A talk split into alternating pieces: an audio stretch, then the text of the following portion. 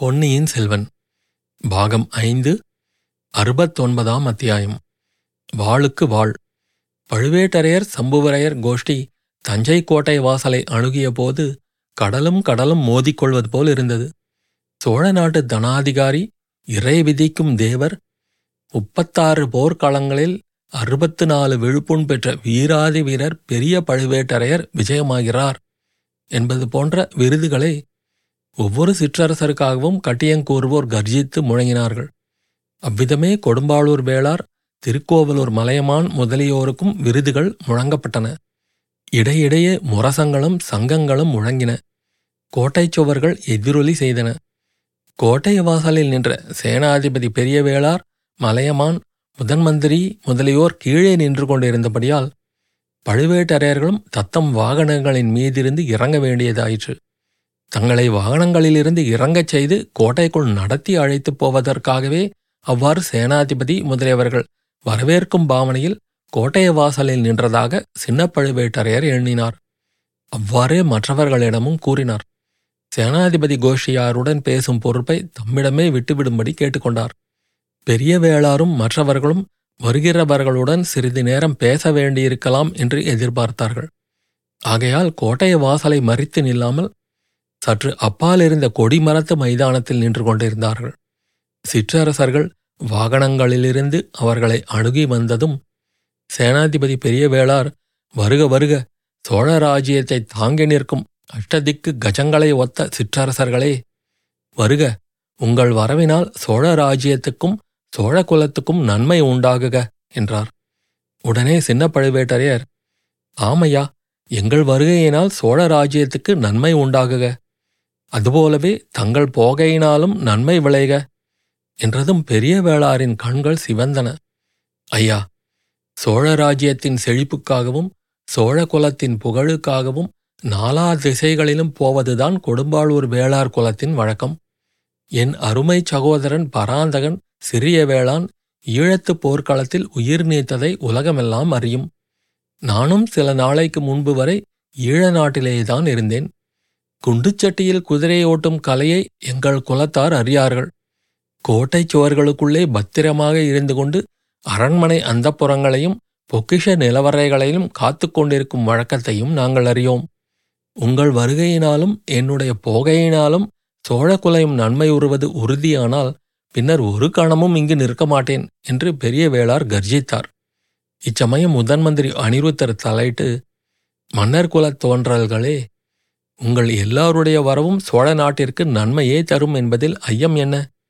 நீங்கள் ஒவ்வொருவருமே சோழ ராஜ்யத்தின் மேன்மை கருதி தலைமுறை தலைமுறையாக பாடுபட்டவர்கள். சோழ குலத்துக்கு உயிரை கொடுத்தவர்கள் உங்கள் ஒவ்வொருவருடைய பரம்பரையிலும் உண்டு.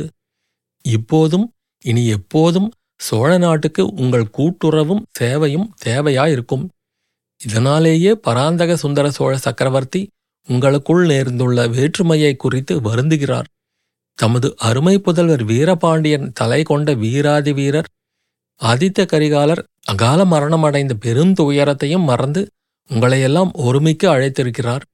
பட்டத்து உரிமை பற்றியும் மற்ற எல்லா பிரச்சனைகளைப் பற்றியும் சக்கரவர்த்தியின் முன்னிலையில் சமாதானமாக பேசி முடிவு செய்து கொள்ளலாம். மன்னர் பெருமக்களே உங்களையெல்லாம் பெரிதும் வேண்டிக் கொள்கிறேன். மூத்த புதல்வரை பறிகொடுத்து துயரத்தில் ஆழ்ந்திருக்கும் சக்கரவர்த்தியின் உள்ளத்தை உங்கள் பூசல்களினால் புண்படுத்தாதீர்கள் என்று கேட்டுக்கொண்டார். இந்த வார்த்தைகள் அங்கே கூடியிருந்த எல்லோருடைய மனத்திலும் தைத்தன. தங்களுடைய சொந்த கோபதாபங்களையெல்லாம் வெளிப்படுத்திக் கொள்வதற்கு இது தக்க சமயமல்ல என்பதை உணர்ந்தார்கள். உடனே சின்ன பழுவேட்டரையர் முதன் மந்திரி சக்கரவர்த்தியின் விருப்பத்தின்படி நாங்கள் நடந்து கொள்ள சித்தமாக இருக்கிறோம் சக்கரவர்த்தியின் தரிசனம் எங்களுக்கு எப்போது கிடைக்கும்? இன்று இரவே பார்க்க முடியுமா? சக்கரவர்த்தியின் விருப்பத்தை அவருடைய வாய்மொழியாக நேரில் தெரிந்து கொள்ள விரும்புகிறோம் என்றார். தளபதி தங்கள் விருப்பம் நியாயமான விருப்பம்தான். அது நிறைவேறும் என்பதிலும் சந்தேகமில்லை. ஆனால் சக்கரவர்த்தியின் உடல்நிலையும் மனநிலையும் நீங்கள் எல்லாரும் அறிந்தவை. இரவு வந்தால் சக்கரவர்த்தியின் உடல் வேதனையும் மனவேதனையும் அதிகமாகின்றன. மேலும் சிற்றரசர்களுடன் பட்டத்து உரிமையை பற்றி பேசுவதற்கு முன்னால் சக்கரவர்த்தி செம்பியன் மாதேவியுடன் முடிவாக பேச விரும்புகிறார். அவருடைய மனத்தை மாற்ற ஒரு கடைசி முயற்சி செய்ய விரும்புகிறார். எதன் பொருட்டு என்பது உங்களுக்கு தெரியும். ஆகையால் நாளை பகல் முடிவதற்குள்ளே சக்கரவர்த்தி உங்களையெல்லாம் அழைப்பார். இன்றிரவு நீங்கள் எல்லோரும் கோட்டைக்குள் வந்து அவரவர்களுடைய அரண்மனையில் நிம்மதியாக இருக்க வேண்டும் என்று விரும்புகிறார். கோட்டைக்குள் அரண்மனை இல்லாதவர்களுக்கு வேண்டிய ஜாகை வசதிகள் செய்து கொடுக்கும்படி பெரிய வேளாருக்கு கட்டளையிட்டிருக்கிறார். மறுபடியும் சின்ன பழுவேட்டரையர் குறுக்கிட்டு முதன் மந்திரி எங்களுக்கு ஜாகை வசதிகள் தேவையில்லை. போர்க்களங்களில் திறந்த வெளியில் இருக்க பயின்றவர்கள். சக்கரவர்த்தி எங்களை நாளைக்குத்தான் பார்க்கப் போகிறார் என்றால் இன்றிரவு கோட்டைக்குள் நாங்கள் வரவேண்டிய அவசியம் என்ன? என்றார். உங்களுடைய அரண்மனையில் நீங்கள் வந்து தங்காமல் வெளியில் தங்க வேண்டிய அவசியம் என்ன? என்று கேட்டார் முதன் மந்திரி. தளபதி காலாந்தக கண்டர் தஞ்சை கோட்டைக்குள் வந்து தங்க பயப்படுகிறார் போலும் என்றார் சேனாதிபதி. பயமா? அது எப்படி இருக்கும்? கருப்பா? சிவப்பா? அதற்கு கொம்பு உண்டா? சிறகு உண்டா? ஈழத்து போர்க்களத்திலிருந்து அவசரமாக ஓடி வந்திருக்கும் பெரிய வேளாருக்கு ஒருவேளை தெரிந்திருக்கலாம் என்றார் சின்ன பழுவேட்டரையர் ஏது ஏது? இவர்கள் இருவரும் முட்டி மோதி கொள்ளாமல் தடுக்க முடியாது போலிருக்கிறதே என்று முதன்மந்திரி சிந்தித்துக் கொண்டிருந்தபோது பெரிய பழுவேட்டரையர் வானவெளியெல்லாம் நிறையும்படி ஹூம் என்று சத்தமிட்டு கொண்டு முன்னால் வந்தார். அவரை எல்லாரும் மிகுந்த மரியாதையுடன் கவனித்தார்கள். தம்பி கொடும்பாளூர் வேளார் பாரிவள்ளலின் வம்சத்தில் வந்தவர். வேளிர் குலத்தினர் வாக்கு தவறி நடந்ததில்லை. பெரிய வேளார் நமக்கு பாதுகாப்பு அளிப்பதாகச் சொல்லும்போது நாம் கோட்டைக்குள் போவதற்கு தடை என்ன? என்று கேட்டார் பெரிய பழுவேட்டரையர். அண்ணா நமக்கு இன்னொருவரின் பாதுகாப்பு தேவையில்லை. வாக்குறுதியும் தேவையில்லை. நம்முடைய உடைவாள்களும் முப்பதினாயிரம் வீரர்களின் வேல்களும் இருக்கின்றன. இந்த தஞ்சை கோட்டையின் தளபதி நான். கோட்டை மறுபடியும் என் வசம் வந்தாலன்றி நான் கோட்டைக்குள் போகச் சம்மதியேன் என்றார் காலாந்தக கண்டர் சேனாதிபதி வேளார் பெரிய பழுவேட்டரையரை பார்த்து ஐயா சக்கரவர்த்தி கட்டளை பிறப்பித்தால் அவ்வாறே செய்ய சித்தமாய் உள்ளேன் என்றார். சக்கரவர்த்தியின் கட்டளையின் பேரிலா கோட்டையை இவர் கைப்பற்றினார்? என்று கேட்டார் சின்ன பழுவேட்டரையர். இல்லை வாளின் பலத்தை கொண்டு இந்த கோட்டையை கைப்பற்றினேன் என்றார் பெரிய வேளார் வாளின் பலம் கொண்டு திரும்ப கைப்பற்றுவேன். இப்போதே சோதித்து பார்க்கலாம் என்று சின்ன பழுவேட்டரையர் சொல்லிக்கொண்டே கத்தியின் பிடியில் கையை வைத்தார். பெரிய பழுவேட்டரையர் தம் தம்பியை கையினால் மறித்து தம்பி வாள் எடுக்கும் சமயம் இதுவன்று.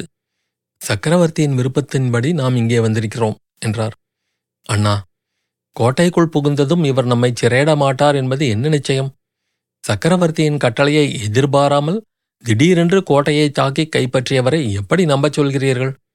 என்று கேட்டார் சின்ன பழுவேட்டரையர் இவரை நம்பித்தானே நம்முடைய பெண்டு பிள்ளைகளை இந்த கோட்டையில் விட்டுவிட்டு நீ வெளியேறினாய்? இளவரசர் மதுராந்தகரையும் விட்டுவிட்டு கிளம்பினாய் என்றார் பெரியவர். அது தவறோ என்று இப்போது சந்தேகப்படுகிறேன். மதுராந்தகருக்கு மட்டும் ஒரு சிறு தீங்கு நேர்ந்திருக்கட்டும்.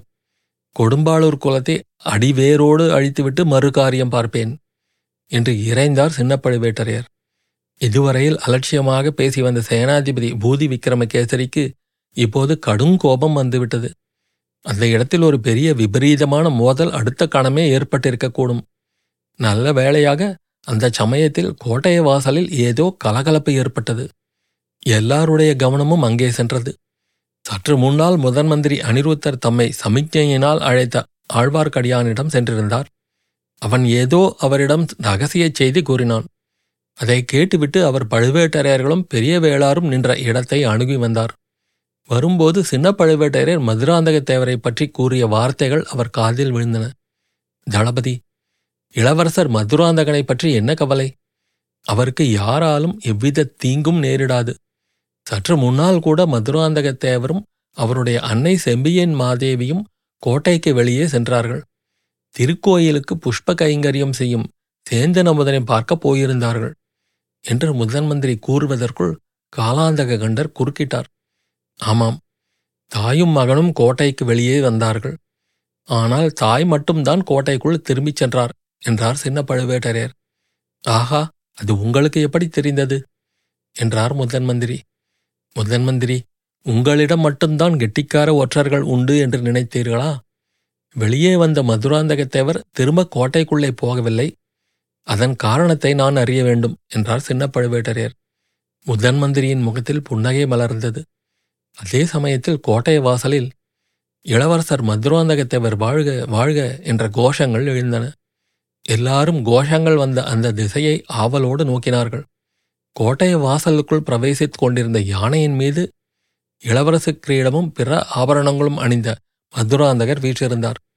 யானைக்கு பக்கத்தில் மூடு பல்லக்கு ஒன்று ஊர்ந்து சென்றது. தளபதி மதுராந்தகத்தேவர் கோட்டைக்குள் திரும்பி போவதற்கு சிறிது காலதாமதம் நேர்ந்தது. வாணியம்மையின் மகன் சேந்தன் அமுதன் குதிரையிலிருந்து கீழே விழுந்து படுகாயமுற்றிருக்கிறான் அவனை பல்லக்கில் ஏற்றி கோட்டைக்குள் அழைத்து வரும்படியாக செம்பியன் மாதேவி சொல்லிவிட்டு முன்னால் சென்று விட்டார். அன்னையின் விருப்பத்தை மகன் நிறைவேற்றி வைக்கிறார். அமுதனை பல்லக்கில் ஏற்றிக்கொண்டு தாம் யானை மீது செல்கிறார். விரைவிலே மகுடாபிஷேகம் நடக்கும்போது பட்டத்து யானை மீது ஊர்வலம் வரவேண்டியிருக்கும் அல்லவா? அதற்கு இப்போதே ஒத்திகை செய்து கொள்கிறார் என்றார் முதன்மந்திரி அனுருத்தர். அத்தியாயம் முடிவு.